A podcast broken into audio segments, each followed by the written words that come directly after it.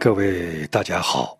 如果没有发生特殊情况，中共二十届三中全会依照惯例应在去年秋天就召开了。但是在距离两会开幕还有不到两周的时候，当局还没有宣布何时召开三中全会，这不能不引起观察人士对习近平政权是否还在正常运行的质疑。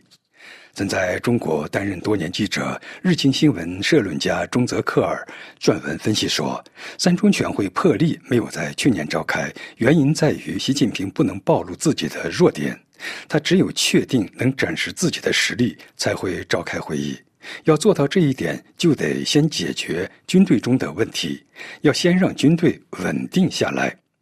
江峰在为《美国之音》撰写的评论中认为，中共二十大三中全会至今仍未召开，这是再明显不过的政治衰败。在面临与国际社会脱钩进程难以逆转，国内经济又面临大萧条情况下，中国领导人担心1962年七千人大会重演。作者认为，三中全会上出现任何一点点批评，都意味着对习近平十年执政路线的否定。这对于一个要求绝对安全、绝对忠诚的领导人来说是难以承受之情。到底发生了什么？暗箱操作的中共政权，除了毛后期或随心所欲，或病如膏肓无暇自顾外，中共重大会议的召开都是大概可以预期的。习近平执政以后，推翻了许多党规家法，重要的有以修宪为名取消国家主席任期制，从而为自己在二十大开启第三任；还有让常委们向自己述职汇报等等。然而，神秘推迟确定重大经济政策的三中全会令人深疑。一个很矛盾的现象是，习近平二十大如愿以偿，破除党规，开启了第三任，登上权力顶峰。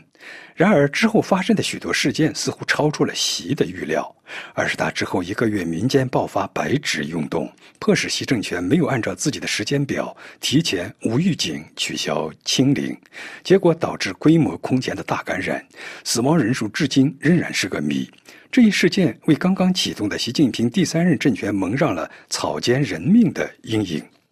北京政权原本预料，在全面结束清零之后，被其自己实施的清零政策严重干扰破坏的中国经济得以全面复苏，使其自九零年代以来以经济繁荣赢得执政合法性的路线得以延续，从而掩盖清零路线的恶果。然而奇迹没有发生。中国经济每况愈下，房地产危机、人口衰退、消费一蹶不振、投资严重下降、股市震荡，经济前景一片暗淡。如果说这些因素对习政权内部产生何种影响，仍难以评估。有些迹象则表明，这个政权并不像外界所想象的那么超级稳定。观察人士指出，最尖锐的表现就是中共内斗加剧、军心动荡，而这些问题的严重性在于，在二十大上将包括团派在内的各种势力统统清除后，反而天下没有太平，习政权内部的斗争于是在其亲信之间展开。从二十大召开不久之后发生的一些事实来判断，习近平的亲信内部出了问题。被火速提拔为外交部长，并成为国务委员的秦刚神秘失踪数周后被罢免了，理由至今不明，生死也不明。几乎同时，中国军队开始了大清洗，习近平亲自授旗创立的火箭军高层被一锅端，两次带着使命奔赴莫斯科与普京会面的国防部长、国务委员李尚福也倒台了。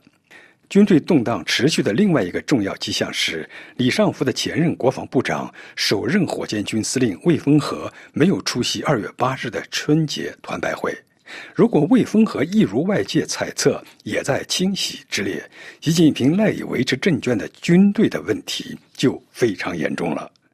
习近平二十大后，自己任命的亲信一个个又被其亲自拔除。轻点说是用人不察，缺乏知人善任能力；重点说可能就是不得不忍痛割肉，维持残局，意味着内部不宁。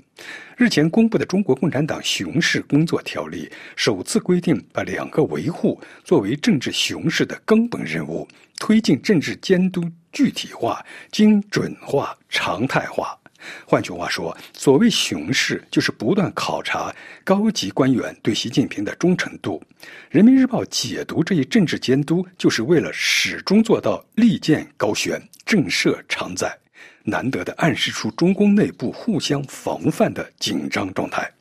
秦刚、李尚福落马原因至今不明，两人尚有中央委员，李尚福甚至还有中央军委委员的身份，这只有在三中全会上才能做出处置。现在距离两会开幕只有十日，此会抢在两会开幕前紧急召开的可能性不能完全排除，或者打破任何先例，干脆在两会之后开。